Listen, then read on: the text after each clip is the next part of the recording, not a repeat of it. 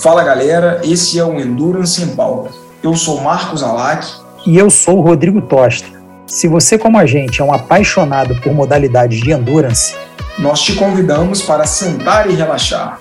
Ou, por que não, treinar e relaxar, escutando elas as palavras da salvação. Vamos juntos explorar todos os mistérios do fantástico universo dos esportes de resistência. Bora! Fala galera, Endurance em Pauta, episódio 12, e dando sequência aí é, ao, aos nossos episódios, onde a gente vai encadear cada um dos, dos esportes que compõem o triatlon.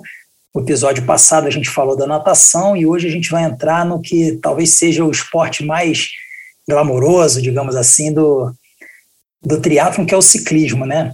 A bicicleta, que é um, não só um meio de locomoção, né, mas uma paixão de muita gente e tem toda uma atmosfera que envolve a bicicleta que eu e meu amigo Marcos Chalac vamos, vamos abordar hoje aqui e falar um pouquinho sobre particularidades né, relacionadas ao ciclismo dentro do triatlo, né? Não, Marquinhos, diz aí.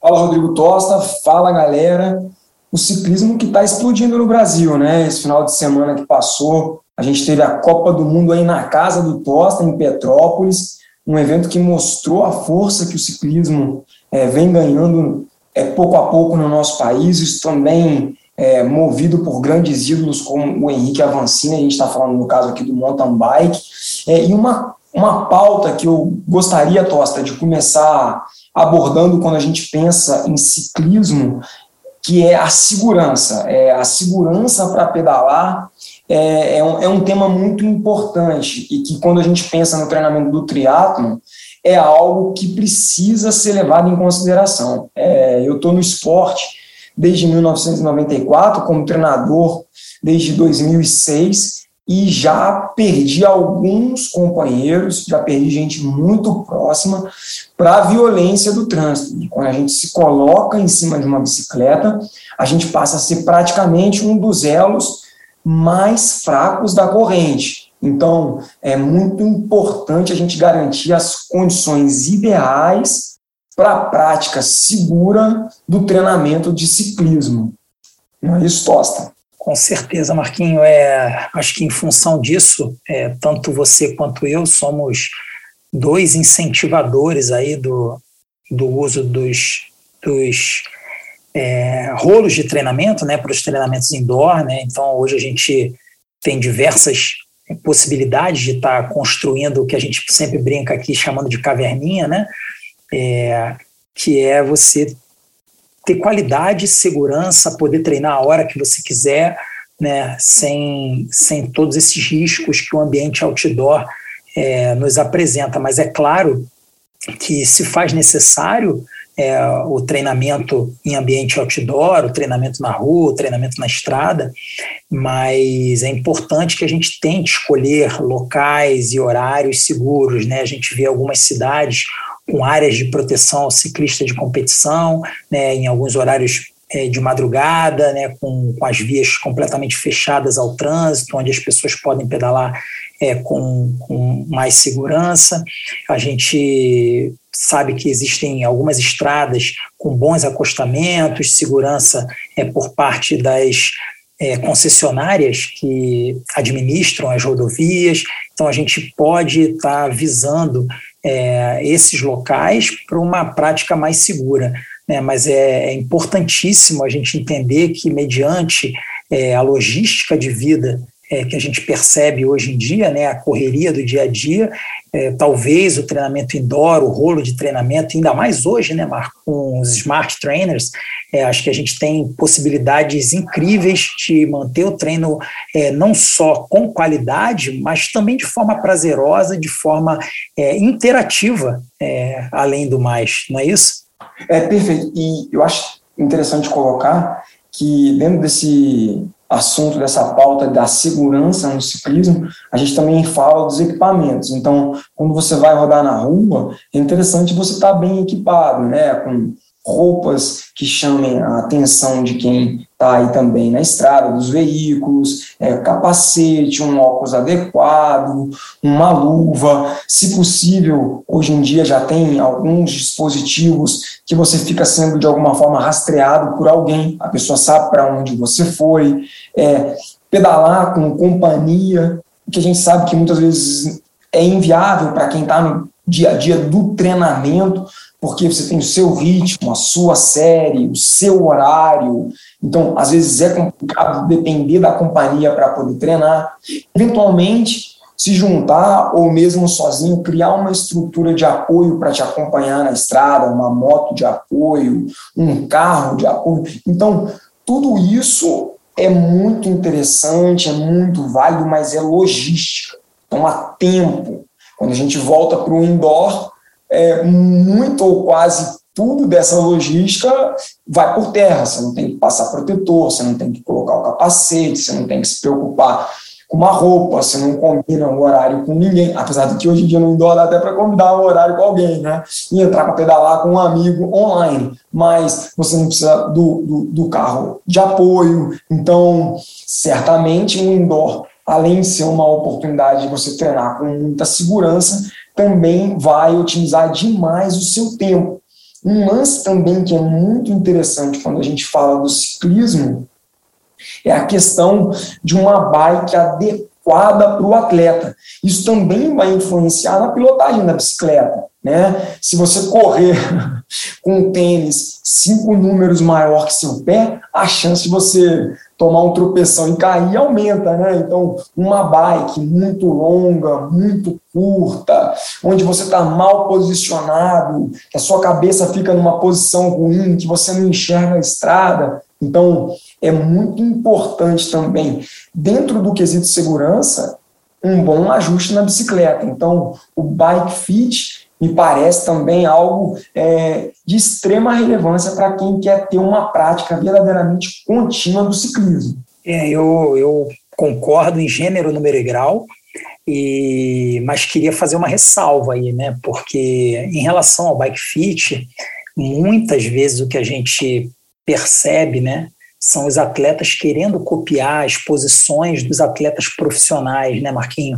A gente Sim. vê muitos atletas profissionais extremamente aerodinâmicos, é, com os cotovelos muito próximos um do outro. E quando a gente transfere essa posição para atletas que não têm o mesmo nível de habilidade com a bicicleta, não têm o mesmo nível de vivência é, com o esporte, né, com o ciclismo, não passaram tantas e tantas horas desenvolvendo a flexibilidade, a posição, né, o, o quanto consegue permanecer é, naquela posição, a gente, a gente nota que o atleta amador, que muitas vezes tenta copiar essa, essas posições, eles acabam é, incorrendo em erros, porque não só eles eles não vão ser tão aerodinâmicos, é, quanto por, por vezes vão perder aí a questão da segurança que você falou, né? É, vou, vou colocar dois pontos aqui só para a gente analisar o que eu estou dizendo. Então, eu falei dos cotovelos muito próximos, né? Então, pegamos atletas como o Jean Frodeno, que é conhecido de todo mundo, aí você vê que ele, ele pedala com os cotovelos colados praticamente um no outro, né? E ainda assim ele consegue andar em linha reta mas porque ele é um campeão olímpico, ele é um campeão de Kona, ele é um atleta de, de outro patamar, né, de outro nível, que passou muitos e muitos anos desenvolvendo suas habilidades.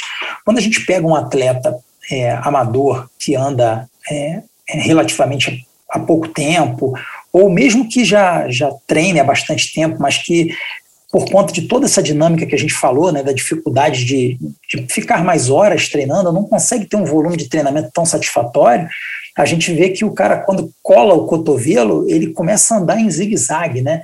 Então ele acha que ele vai ficar muito aerodinâmico com os cotovelos colados, e a coisa mais aerodinâmica que existe na bicicleta é você andar em linha reta. Né? Então, assim, se você não está andando em linha reta, é, esquece o resto da aerodinâmica, né? Então, é assim, ele não só restringe a capacidade, ele, ele não só restringe a capacidade dele de respirar, né, porque ele diminui é, a expansão da caixa torácica dele, como ele também acaba é, guiando a bicicleta em zigue-zague. Então, são detalhes que eu acho que precisam ser é, analisados na hora que você vai fazer o bike fit. O que, que você ia comentar aí? Fala aí. Não, que, poxa, é... se a gente pensar numa progressão pedagógica da habilidade de, de andar de bicicleta, com certeza a contrarrelógio estaria um pouco mais para o fim da fila, né? E hoje Sim. tem adultos que às vezes não tiveram uma infância em cima da bike e que de repente compram a primeira bicicleta depois de anos sem andar de bicicleta, uma contrarrelógio para fazer triatlo. Então, é, meio que é um salto numa progressão que seria mais razoável de pegada, de domínio de bike, porque uma bike de contrarrelógio, ela é uma bike que te coloca numa posição mais agressiva. Então, assim, e essa agressividade vem é, com um certo custo para a sua capacidade de manejar, de, de controlar essa bike, né? Então, é, é muito importante a gente também pensar no que você falou, do bike fit, respeitar a história do atleta, não só respeitar é, o físico, as limitações de mobilidade é, que aquele corpo possui, mas também entender em que momento aquele cara está na, na progressão da habilidade dele como ciclista, porque é, para se colocar, que nem você falou, com o cotovelo muito junto, com a frente muito baixa, tudo isso vem com um certo custo no domínio da bike. Então, progredir com tranquilidade é muito interessante. Então, é legal a gente pensar nessas habilidades que o atleta tem que desenvolver em cima da bicicleta. Ser capaz de iniciar a pedalada com uma certa segurança, de acertar a marcha para sair para pedalar, não começar muito leve, girar em vão e com isso fazer zigue-zague, não começar muito pesado e sair travadão e também não conseguir andar em linha reta. Essa capacidade, o Tosta estava me contando de um caso de um, de um, de um conhecido fez o primeiro Ironman, que ele tinha muita dificuldade de começar e parar de pedalar. Quando ele parava de pedalar, para ele parar com segurança, ele tinha que ver o meio-fio para poder se apoiar no meio-fio com um pouco mais de facilidade para descer da bike. Então, melhorar o domínio, o equilíbrio na bicicleta, melhorar a capacidade que o Tosta colocou de andar em linha reta. Parece brincadeira, mas tem gente que, poxa, se vai olhar para o lado, já não consegue mais manter a linha. Se vai pegar uma caramanhola, perde a linha. Então, essa capacidade de andar em linha reta, essa capacidade de sinalizar suas ações, principalmente quando anda em grupo, né, à frente do pelotão, ser os olhos do grupo e saber sinalizar o que e como sinalizar, essa capacidade de fazer. Eu treinei atleta que por muito tempo não conseguiria fazer um retorno em um. Se em algum momento a prova exigisse do atleta um retorno U, o atleta teria que parar para virar a bike e assim retomar a pedalada por não conseguir fazer esse retorno U. Então, essa habilidade de desenvolver curva, tudo isso é, entra no aspecto de segurança que precisa ser contemplado de forma prioritária na prática do ciclismo.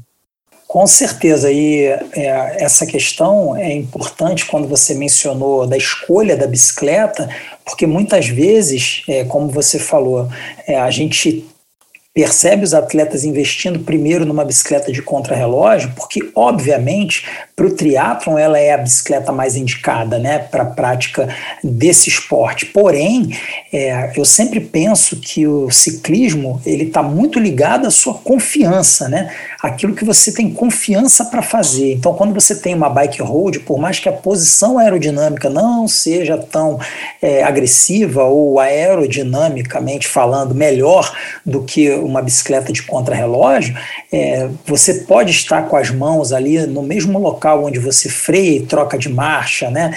Então fica mais fácil para você ter todo esse domínio. Então a confiança é muito importante, muito mais importante do que a sua aerodinâmica. E de nada adianta, como a gente está mencionando, você está muito aerodinâmico e não conseguir executar manobras simples como fazer um retorno em U. Eu estava é, no último Rio Triathlon e chegando no retorno lá perto da barra, no final da reserva, é, tinha um grupo de atletas na minha frente. Eu, eu, eu tentei acelerar para passá-los e fazer o retorno na frente deles, porque imaginei que naquele retorno em U poderia acontecer algum problema. Então acelerei, fiz a curva na frente.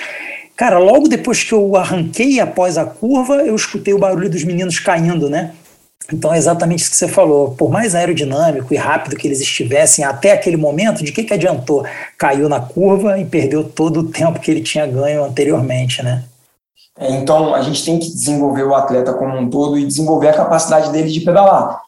É, parece às vezes besteira, mas é muito interessante o atleta também ter um, um, um, momento em que ele vai poder treinar as habilidades dele. É, isso pode ser feito de uma forma muito interessante e lúdica por meio do mountain bike. Eu acho que se todo triatleta tivesse a oportunidade de, eventualmente, uma vez a semana que seja, andar de bike em um terreno irregular, tudo vai melhorar. É, a capacidade dele de trocar a marcha, a capacidade dele se posicionar na bicicleta, a capacidade dele de ir para onde ele quer ir, de deixar a bicicleta acertar as coisas, porque a bicicleta quer acertar, quem atrapalha é o nosso braço duro, né? Soltar o braço. Então, mas não tendo essa possibilidade do, do contato com a irregularidade de um terreno, é, algumas aulinhas de habilidade técnica, cone, é,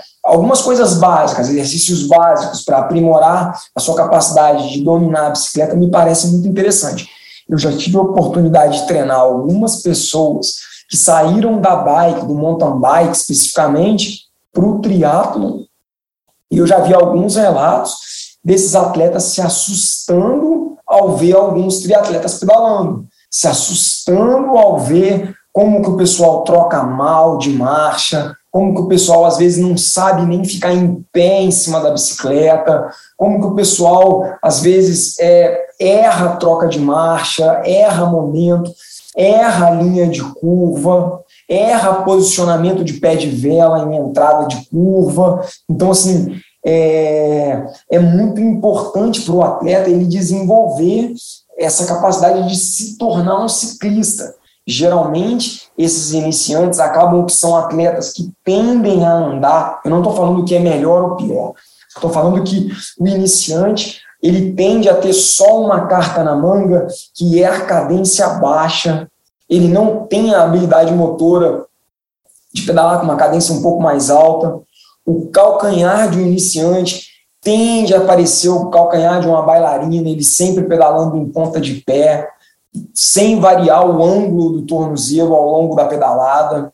Então, eu acho que é muito importante a gente estar atento a esses fundamentos, né, trabalhar esses fundamentos, para depois a gente querer evoluir em equipamento, para depois a gente querer evoluir em posicionamento com radicalidade primeiro a gente se preocupar com os fundamentos e com a oportunidade de vivenciar diferentes experiências, né? É, enfrentar pouco a pouco os nossos medos, sempre respeitando um pouco do nosso conforto.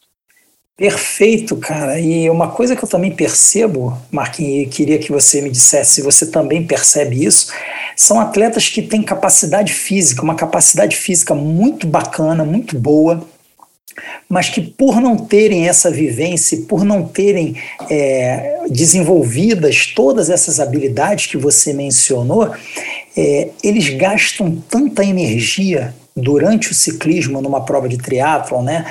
Então, assim, eles ficam tão tensos é, que porque não conseguem né, lidar com todas essas, essas variações que acontecem ao longo da prova, seja a curva, seja a ultrapassagem, seja uma aceleração, ficar em pé, como você falou, pegar a garrafinha, ou seja, segurar o guidão com apenas uma das mãos.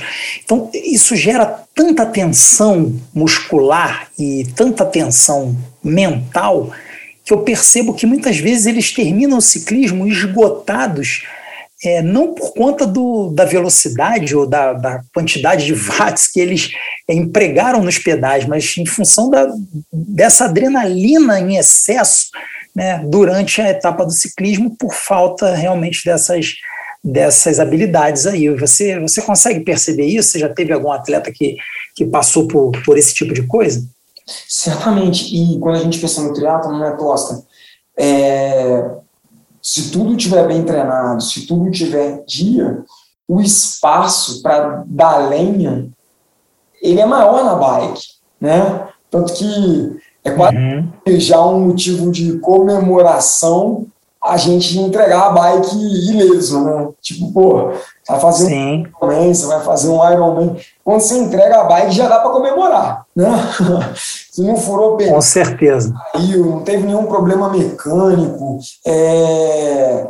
E eu acho que esse desenvolvimento pode passar pelo aumento do carinho que o atleta tem também para com o equipamento.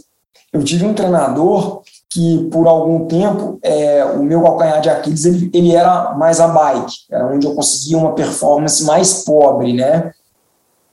E ele falou para mim, é, a sua performance na bike ela só vai melhorar a performance como um todo, de habilidade, de, de capacidade de tocar, do motorzão ali, né? Que é quando você começar a limpar a sua bike.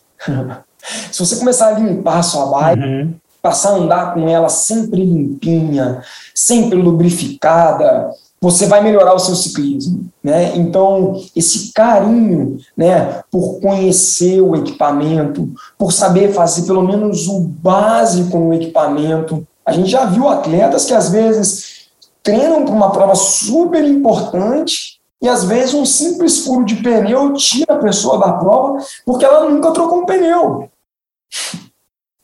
Né? Sim, sim. Então, é tão importante quando desenvolver esse motor, desenvolver a habilidade, tudo isso também vem associado a esse carinho com a bike, e que é uma coisa que eu sinto que nós triatletas, naturalmente, temos menos carinho do que o ciclista, do que o mountain biker. Talvez pelo fato do nosso tempo também ser tomado por outras modalidades. Então, é, ao passo de que quando a gente está indo para a piscina pagar o treino de natação ou voltando da pista, talvez o ciclista poderia estar tá com a bikezinha ali pendurada, passando aquele paninho, dando trato na corrente, garantindo que ela está bem lubrificada, e a bike do triatleta está ali virando um cacareco, né? até que ele entrega na mão de quem faz.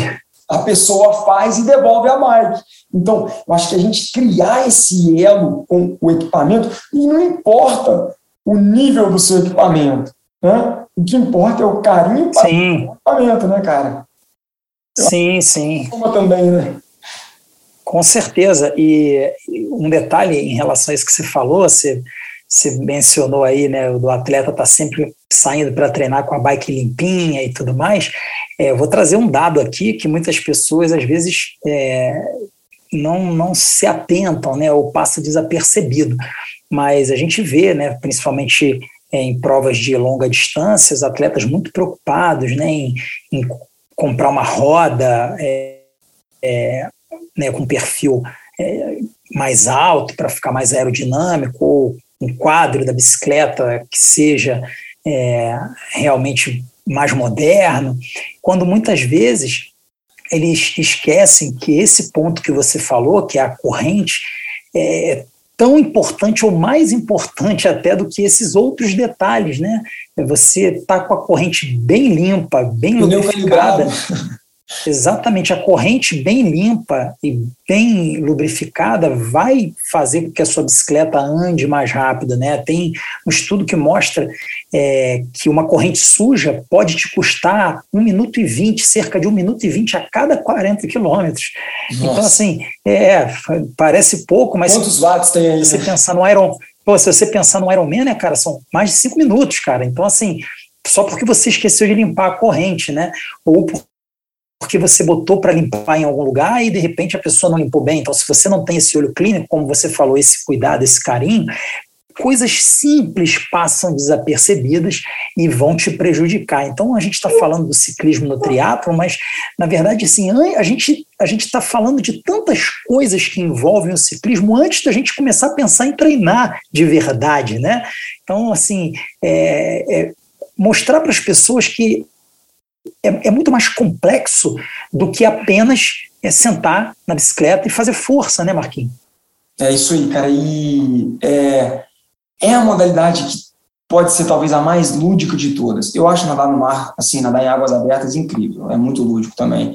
Mas a bike ela é muito lúdica. Ela para um adolescente, para uma criança, ela, é, ela é sinônimo de uma asa, é sinônimo de liberdade. Por muito tempo eu gostava de ligar do orelhão né, 9031, 9032, 9090, só para a minha mãe atender e ver que eu estava já em outro DDD, né? Então, quer dizer, foi uma, é uma asa uhum. muito lúdica e brincar é muito importante se você quer ser bom. Então, é, eu acho que é um, uma modalidade que traz também um espaço muito grande para a gente desestruturar tudo e se conectar com o prazer mesmo porque esse prazer vai trazer a possibilidade de experimentar e essa experimentação vai te desenvolver como ciclista, talvez a capacidade de empinar, de dar um bob, de andar sem as mãos, né? E naturalmente você vai trocar uma marcha bem trocada, você vai se posicionar no banco no lugar adequado, vai flutuar pelo banco da maneira adequada vai fazer as curvas melhores, e aí a gente passa pelo triatlon, que tem a ver com a sua capacidade de, poxa, é, nadar antes de pedalar, pedalar antes de correr, o que exige que você seja capaz de dosar ainda melhor os seus poderes em cima da bicicleta, essa capacidade de montar e desmontar da bike, que o triatlon exige, o mountain bike te faz fazer isso, às vezes, várias vezes, sai para dar um, um, um rolezinho de mountain bike, de, dependendo do que você encarar pela frente, você vai sair e voltar para a bicicleta várias vezes. E essa é uma habilidade muito importante de ser adquirida. Então, é, eu acho que é muito legal a bike para a gente se conectar com o lado lúdico do esporte também. Com certeza, cara. O lado lúdico é fundamental, porque se a gente não tem prazer naquilo que a gente faz, realmente a gente tende a não fazer aquilo por muito tempo.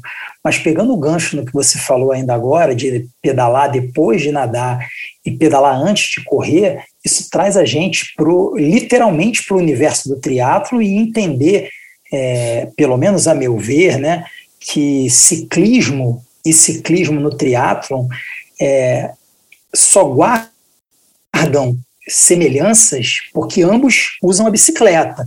Ambos têm duas rodas, mas são esportes completamente diferentes, exatamente porque no ciclismo puro ninguém nada antes e ninguém vai correr depois. Então, a, a, a forma como a gente deve entender é, o ciclismo dentro do triatlon, ele deve, deve ser diferente de um atleta que apenas pedala, né? Então, é, você mencionou ainda agora a questão do aparato motor, que muitas vezes o, o, atleta só tem uma carta na manga, né, que é a questão em relação à questão da cadência. Sim, eu acho que a gente deve desenvolver né, um aparato motor rico, onde você possa, sim, é, variar bastante né, o, o, o, tipo de treinamento e desenvolver é, cadências diferentes, ter essa habilidade, porque em algum momento você pode necessitar, mas é, de uma forma geral, a gente percebe que no triatlon é, cadências mais baixas do que no ciclismo devem ser usadas pela grande maioria das pessoas, né? Porque é, é acredito que a maioria das pessoas vai ser mais bem é, sucedida usando uma cadência mais baixa, e aí quando a gente fala em cadência mais baixa, não existe, né, Marquinhos, um número mágico, né, não existe é, é, a, a, aquele, a, aquele target perfeito para todo mundo, né, a gente vai ter que encontrar o que, que é, é bom para cada um, mas diria ali que no espectro entre 70 e 80 RPMs é onde a maior parte da galera pode começar a procurar qual é a sua cadência de maior é, conforto ali, diferente do que a gente vê no ciclismo, que vai estar tá subindo esse, esse range aí entre 90 e 100 RPMs. Então, é só tentando estabelecer que, de uma forma geral, para o triatleta, é melhor utilizar uma cadência um pouco mais baixa do que os ciclistas utilizam. O que, que você pensa sobre isso?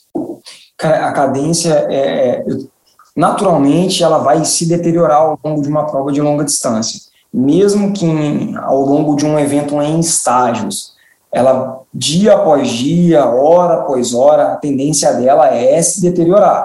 E a cadência ela, ela é uma habilidade motora também, essa capacidade de manter o pé relaxado, de usar os glúteos mesmo como o nosso motor principal aí na pedalada. Então, eu sinto que cada um vai encontrar o seu ponto, que realmente no triatlon talvez uma cadência um pouco mais para baixa seja um caminho mais interessante, mas eu acredito que vale a pena a gente desenvolver a capacidade de não quicar no selim, de girar em cadência mais alta, de ter o condicionamento cardiorrespiratório que é exigido do atleta para manter uma cadência mais alta.